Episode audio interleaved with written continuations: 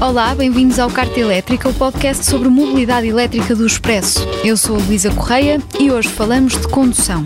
Já lá vamos, antes relembrá-lo que pode enviar as suas dúvidas por WhatsApp para o número nove três zero, quatro quatro zero, sete cinco zero.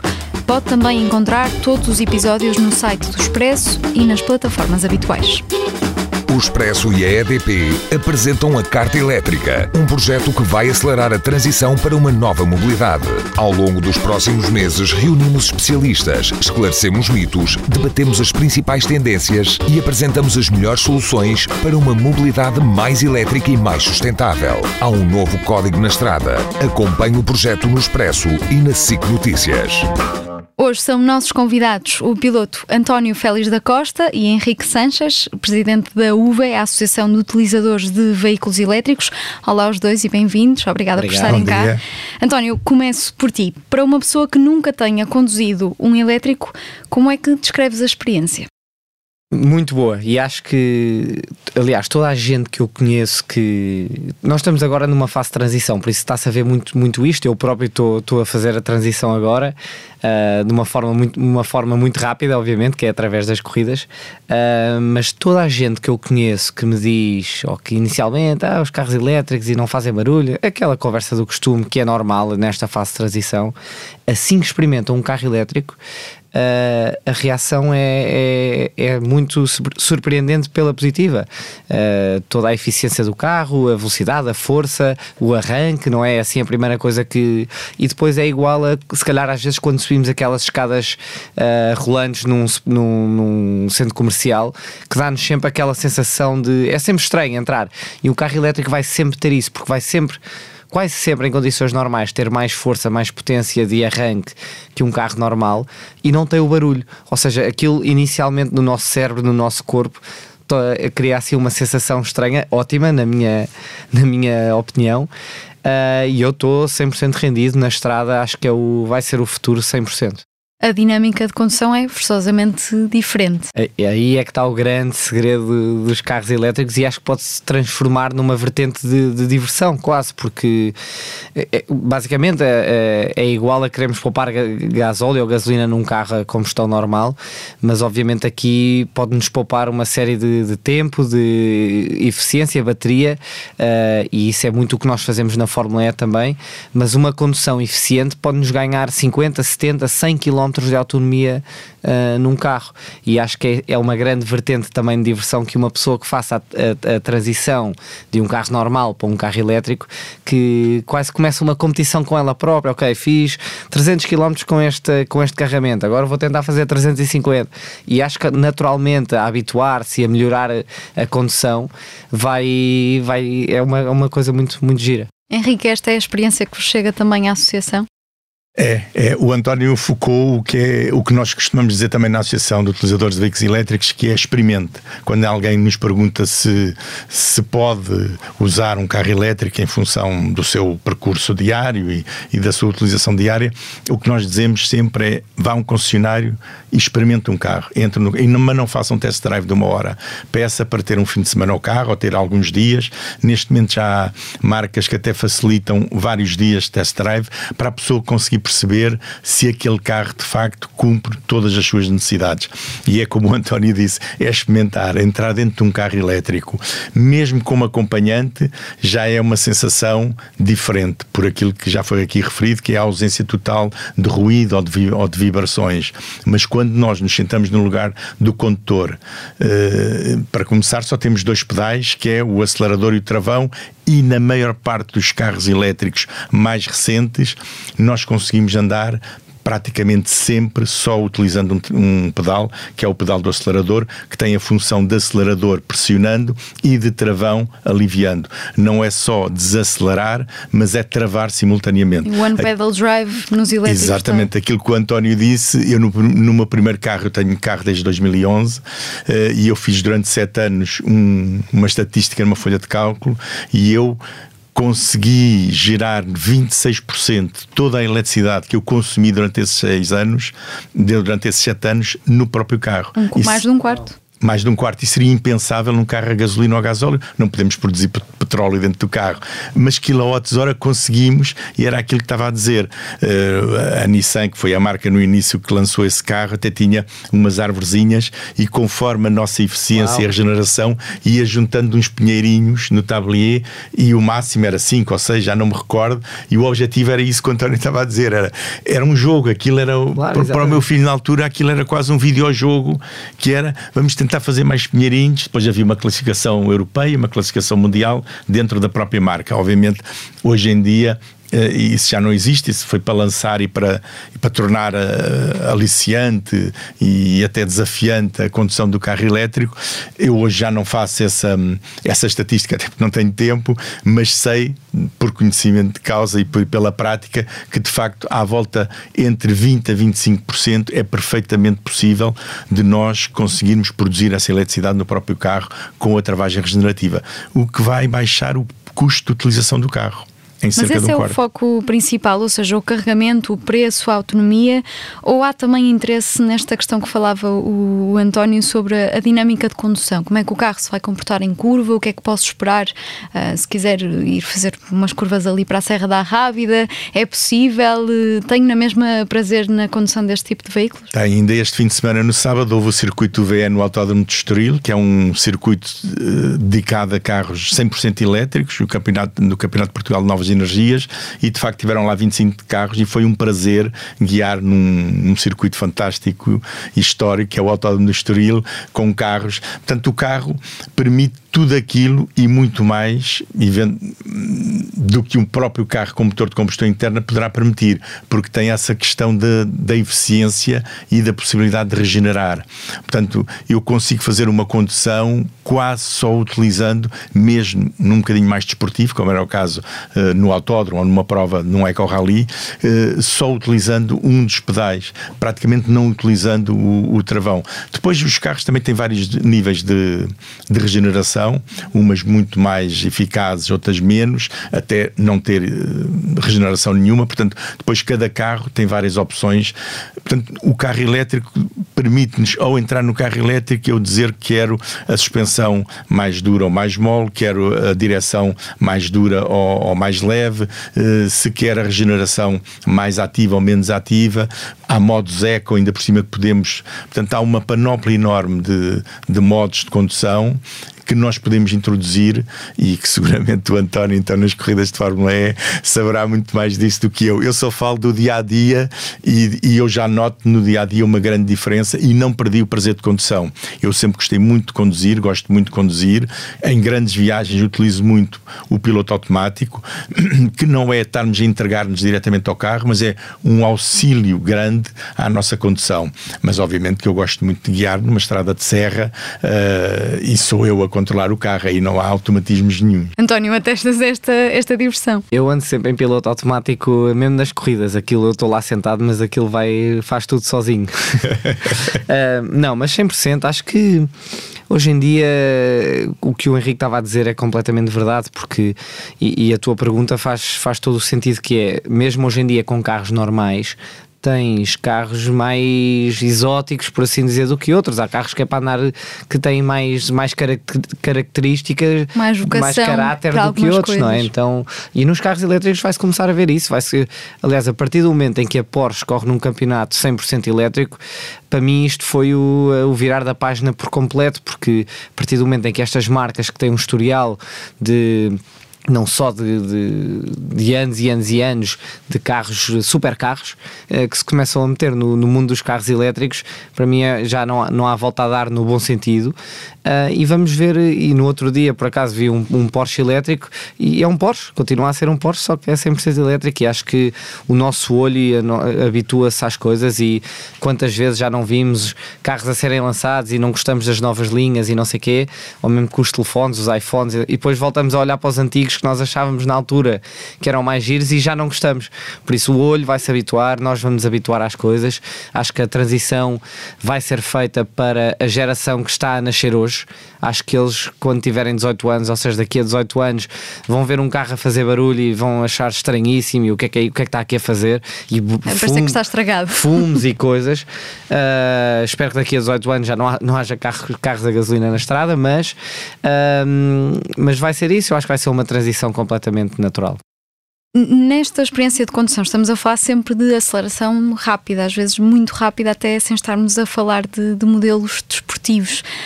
Uh, Consegues explicar assim de forma simplista para as pessoas uh, que nos entendem porque é que esta entrega de potência está logo disponível? Sem dúvida. Uh, eu acho que nisso o Henrique se calhar até explica melhor do que eu, mas basicamente nós, o, todos os carros com a gasolina ou a gasóleo, seja o que for, têm mudanças, cinco, seis, sete, oito até talvez alguns. Os carros elétricos não têm mudanças. Porquê? Uh, a maneira que o motor é desenvolvido, desenhado, uh, tem o torque, que é a força do motor, é a palavra técnica, disponível a qualquer, o máximo do torque disponível sempre, seja qual, qual, qual for a rotação que o motor está a fazer, e no carro a combustão não é o caso. Por isso é que nós temos que andar sempre às duas e três mil rotações, por isso é que temos as mudanças para conseguir ter a força certa para a velocidade que estamos a fazer. Isso não é o caso nos carros elétricos, por isso é que os carros não têm mudanças. Nós na Fórmula E, a primeira época, também tínhamos cinco mudanças, depois é pá, se, se calhar isto não é preciso, fomos para três, agora temos todos uma só. Uh, e isto é a evolução da tecnologia e das marcas a entenderem o, o que é que é melhor, o que é que é mais eficiente, o que é que é mais rápido. Uh, e então é, é isso. Eu, se estiver a duzentos a hora ou, ou a dez, se puser o pé no acelerador, a força que me é entregue do motor vai ser sempre a mesma. Obviamente a dez a hora notamos mais do que a duzentos, por uma questão já de força Gs e gravidades e não sei o quê, mas a entrega do motor é sempre, sempre a mesma. Henrique, esta condução mais descontraída, pelo facto de, por exemplo, não, não haver uh, as, as mudanças, uh, é também um, no dia-a-dia, é um dos grandes pontos positivos. É, sem dúvida, e, é, e o António explicou muito bem, é isso mesmo, temos a potência toda disponível em qualquer momento, portanto, ao tocar no acelerador, a potência está sempre disponível e não há necessidade de aumentarmos as rotações e de reduzirmos na caixa para ir buscar uh, potência uh, para poder imprimir à, à velocidade do carro. Portanto, uh, é aliciante porquê? Porque primeiro pode-se fazer uma condução muito desportiva em qualquer momento, com qualquer carro, até com carros com, com potências relativamente baixas. Estamos a falar de carros elétricos, eles conseguem ter um comportamento desportivo se nós quisermos imprimir esse comportamento. E depois tem a grande vantagem que, numa situação complicada, em que julgo que nós todos já tivemos alguma vez, em alguma situação, que é numa ultrapassagem que de repente o carro não está... não desenvolve aquilo, ou o carro que vamos ultrapassar não quer ser ultrapassado e acelera e depois vem em um sentido contrário. Com um carro elétrico eu saio limpinho, sem qualquer problema desse tipo de situações, porque eu dou-lhe um cheirinho e ele desaparece. Quer dizer, eu de Portanto, repente vejo... conduzir a velocidades moderadas não é uma inevitabilidade para quem conduz um carro elétrico. Não. A, a, ainda a... que haja aqui uma relação da velocidade com o consumo. Também queria ouvi-lo sobre isso.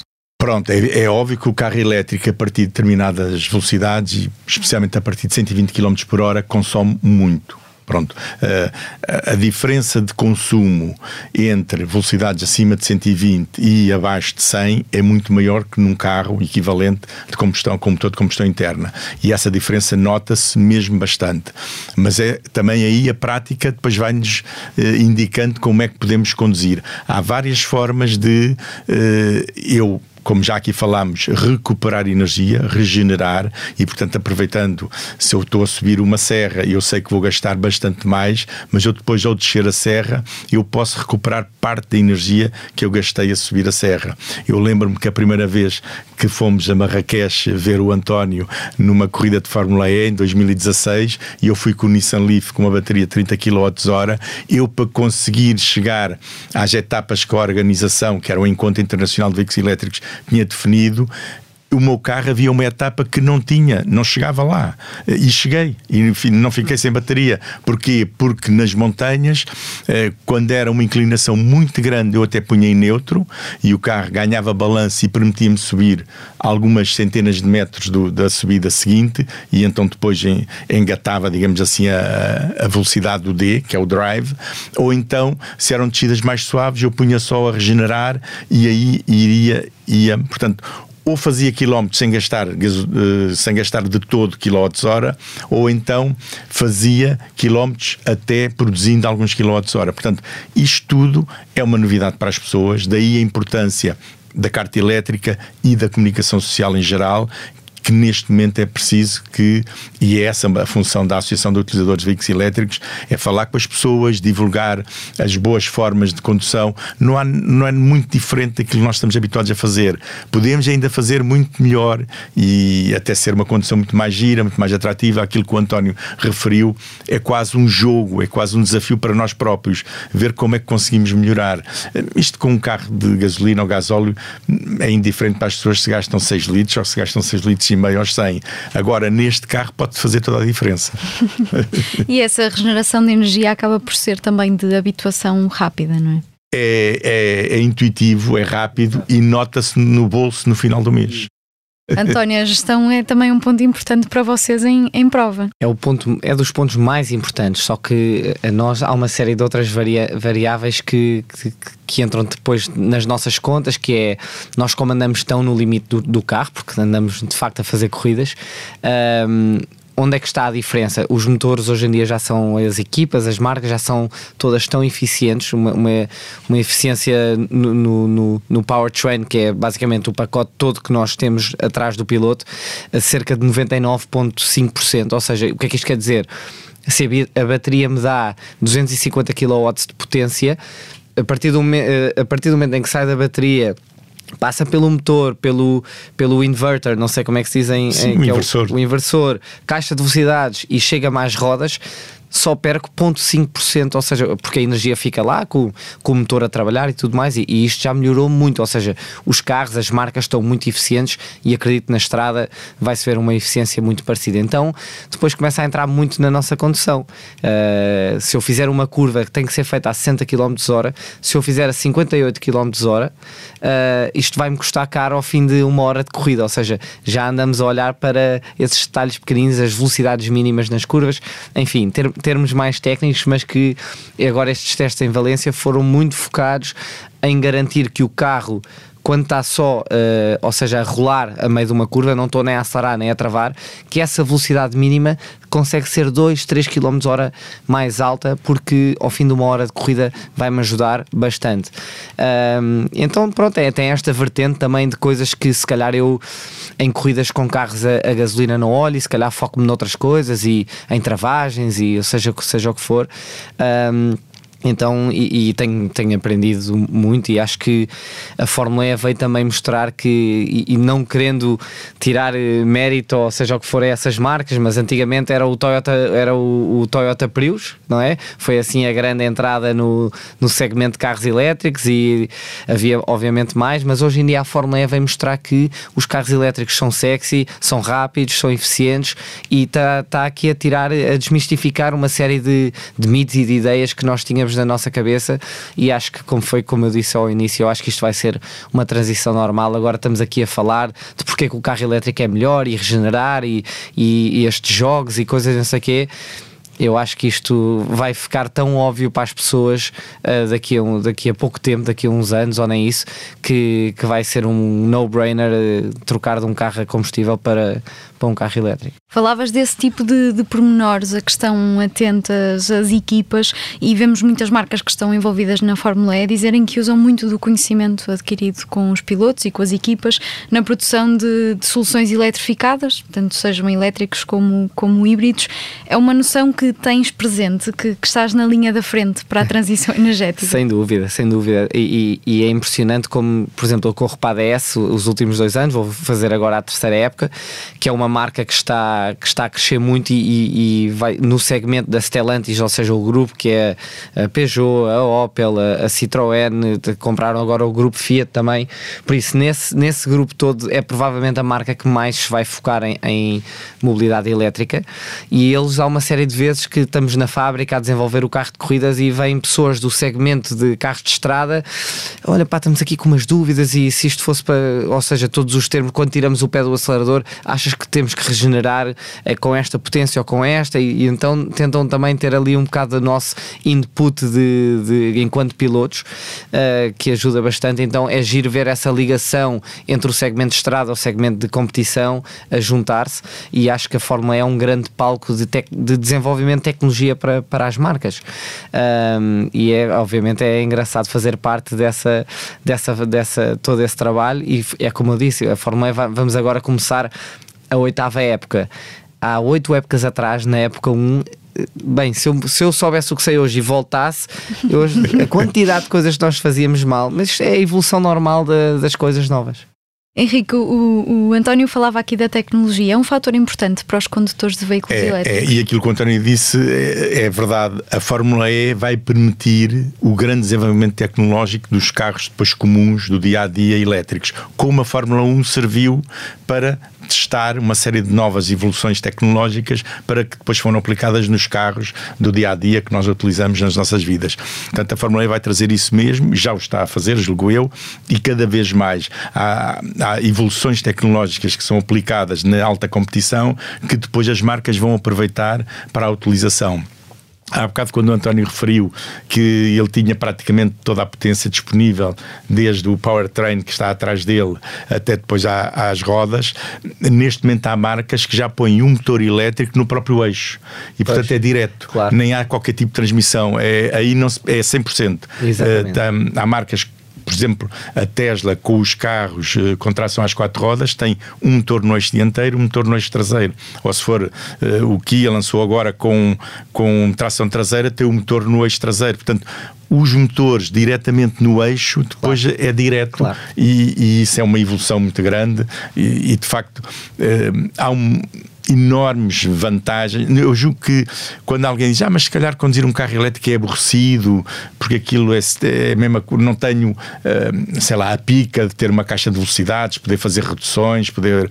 Já não há carros manuais também hoje em dia. Exatamente. Exato, cada vez há menos. há menos. Mas não, pode-se fazer muitas coisas com o carro elétrico, mesmo em situações de, de competição ou de uma condução um bocadinho mais desportiva e na condução normal do dia-a-dia. Então aí a vantagem é enorme, porque muitos destes carros têm componentes de tecnologia que permitem, por exemplo, estacionar sozinhos, Uh, entrar ou sair da garagem sozinhos, mesmo sem eu estar dentro do carro, portanto apenas com a utilização do meu smartphone, do meu telemóvel. Isso são coisas que há, há muito poucos anos era impensável, e podem dizer, ah, mas para que é que eu preciso disso? Eu ainda aqui há tempos precisei disso, fui a uma reunião, arrumei num parque em Espinha, eu de um lado tinha um muro e do outro lado tinha os outros carros, e o carro que depois saiu e entrou a seguir, enquanto eu estava na reunião, encostou de tal forma ao meu que eu não conseguia abrir a minha porta para entrar no carro. E do outro lado tinha um muro onde eu estava já muito encostado. Eu peguei no meu telemóvel e chamei o carro, ele saiu, até ficou um polícia que veio ter comigo para ver o que é que estava a acontecer. O carro veio ter comigo, eu entrei no carro, expliquei ao polícia o que é que era e fui-me embora. E isto pode, isto, portanto, pode haver situações, ou quem tem uma garagem relativamente pequena, que depois tem dificuldade em abrir a porta e para não bater, portanto, alinha o carro com a entrada da garagem, toca no telemóvel e ele vai para dentro da garagem.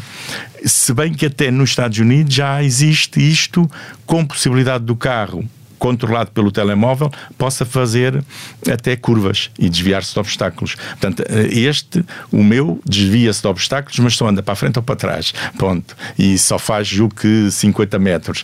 Nos Estados Unidos já estão a, a testar trezentos e cinquenta metros com possibilidade de virar, e há vários exemplos aí no, no YouTube. Uma pessoa sai do, cheio de sacos de compras de um supermercado, está a chover torrencialmente, chama o carro, ele sai do lugar, dá as voltas que tiver que dar pelo parque de estacionamento e vem ter comigo, porque ele, vai, ele vem ter ao ponto de G P S onde está o claro, telemóvel. Claro. Portanto, é o futuro que já está, que já já, está o futuro presente. Está aí. Quando nós dizemos o futuro, o, o futuro, futuro está, está aí. Aqui. Já estamos eu, mas a eu acho dos, os maiores estigmas, por exemplo, e eu às vezes senti, agora em Valência, por exemplo, a D S deu-me um carro cem por cento elétrico para, para estes quatro dias que eu estive lá.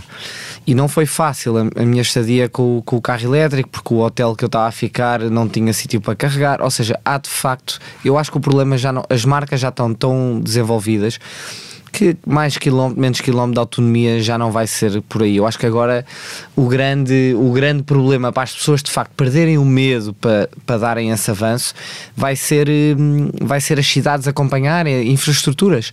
Ou seja, tem que haver um carregador em qualquer esquina, não, não pode ser nem sequer um tema de pensamento se temos que ir ao supermercado, ligamos o carro, temos que ir a não sei o quê, liga-se o carro.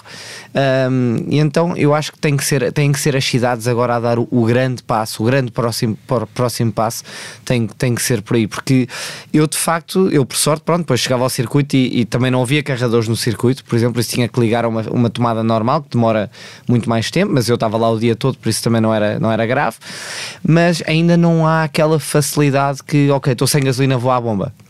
E depois, o outro ponto que é, ah, mas as pessoas dizem, um, tá bem, mas eu com o meu carro em cinco minutos meto gasolina e vou-me embora. Eu, tá bem, mas com um carro elétrico, já, para já já há essa tecnologia de carregar oitenta por cento em cinco ou seis minutos.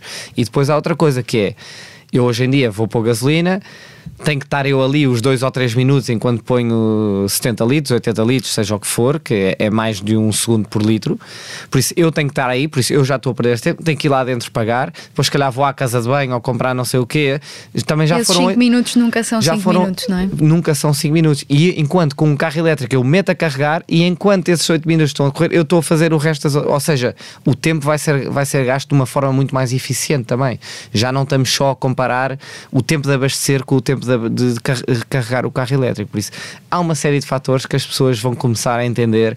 Eu obviamente estou dentro deste mundo, o Henrique também, e, e as coisas aparecem-me de forma mais, forma mais óbvia, se calhar mais rápida, uh, mas vai ser uma transição completamente natural, eu acho. E no, no desporto automóvel, que outras mudanças é que antecipas? Porque há bocado falaste de quando na primeira época vimos, por exemplo, o fim da troca de carro ao longo da corrida, o que é que será? Isso mostra também a, a velocidade que a tecnologia está a avançar. Nem há três anos atrás, eu para fazer a mesma corrida, com menos potência, precisava de duas baterias, dois carros.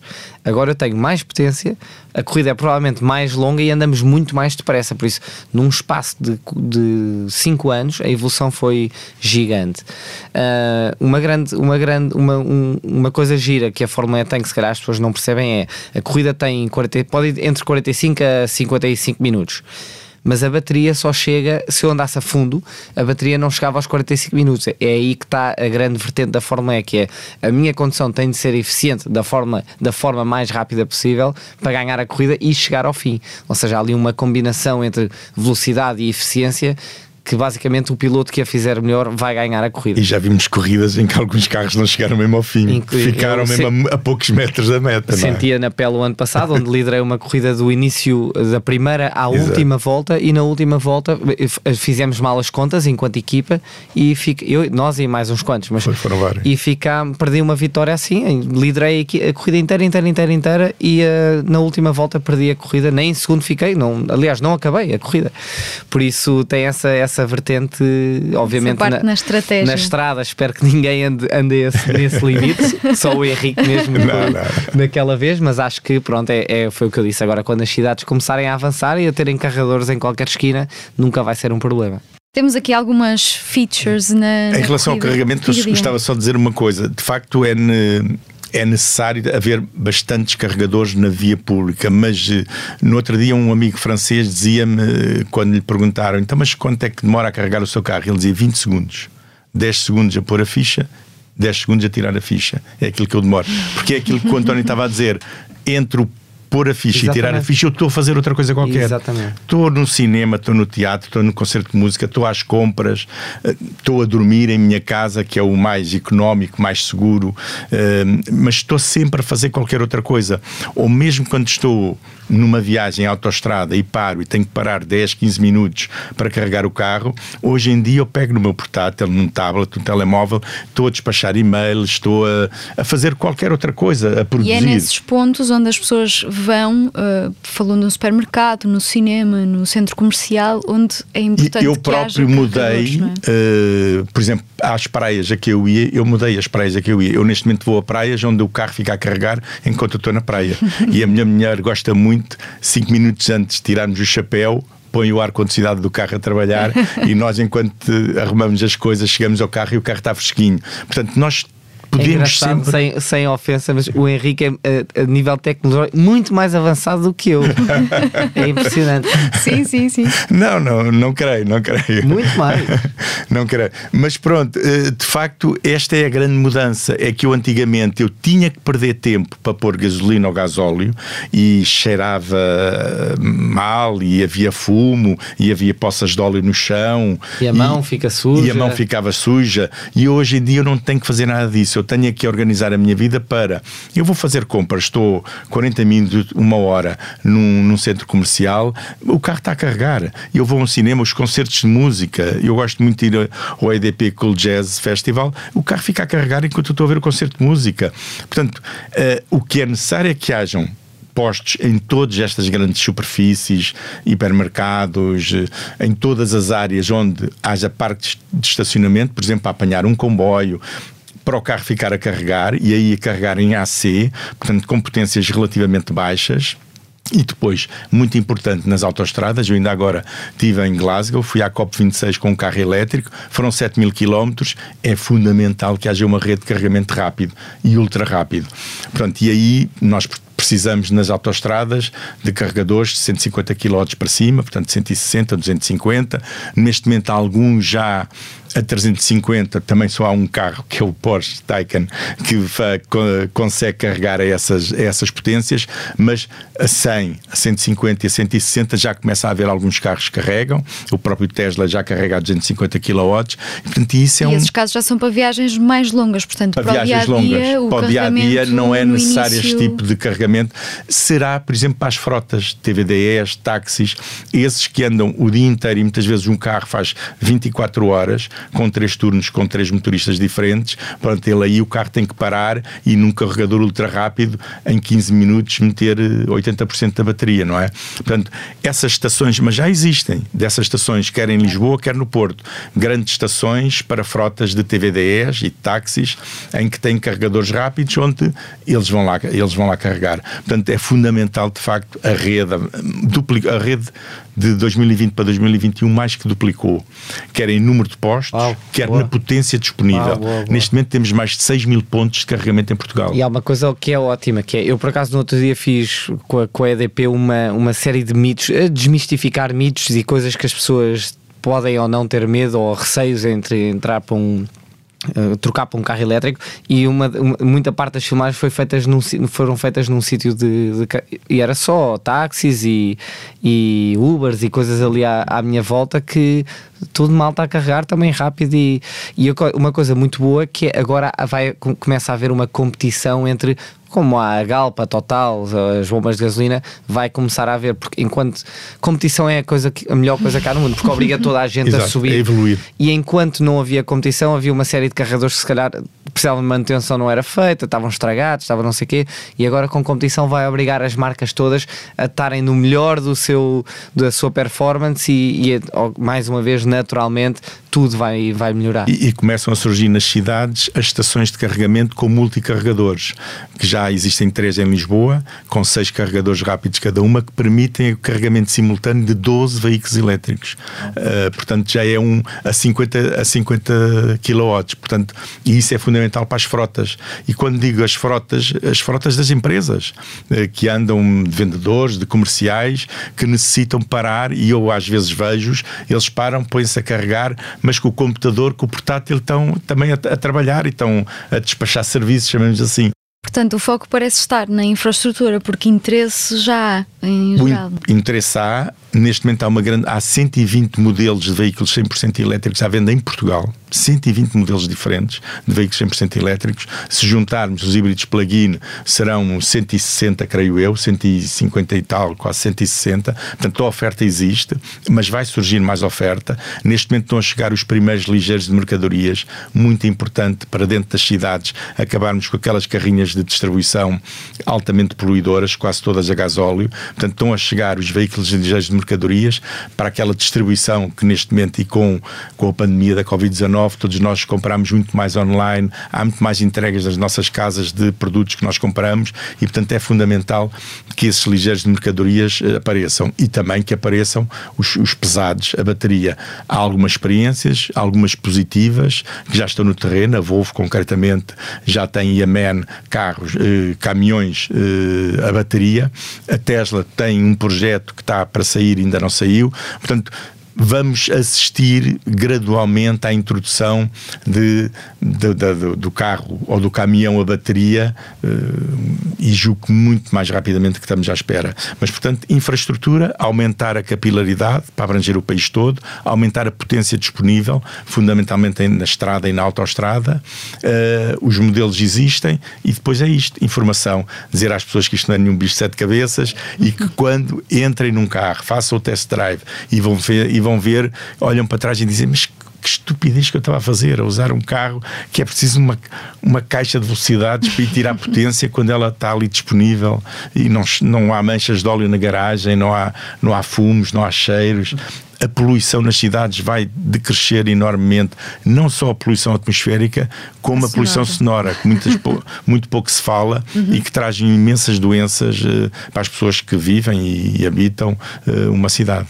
António, em relação à Fórmula E, uh, é preciso mais atenção mediática ou o teu foco já está, como falavas há pouco, nos, nas pessoas que estão a nascer agora e que no futuro o teu colega de equipa dizia que os mais novos estão atentos à Fórmula E e que acham que os veículos elétricos são cool. Uh... Exatamente, a Fórmula E existe muito, muito para isso também. Eu acho que no mundo automóvel há espaço para, obviamente, a Fórmula um continua a ser o...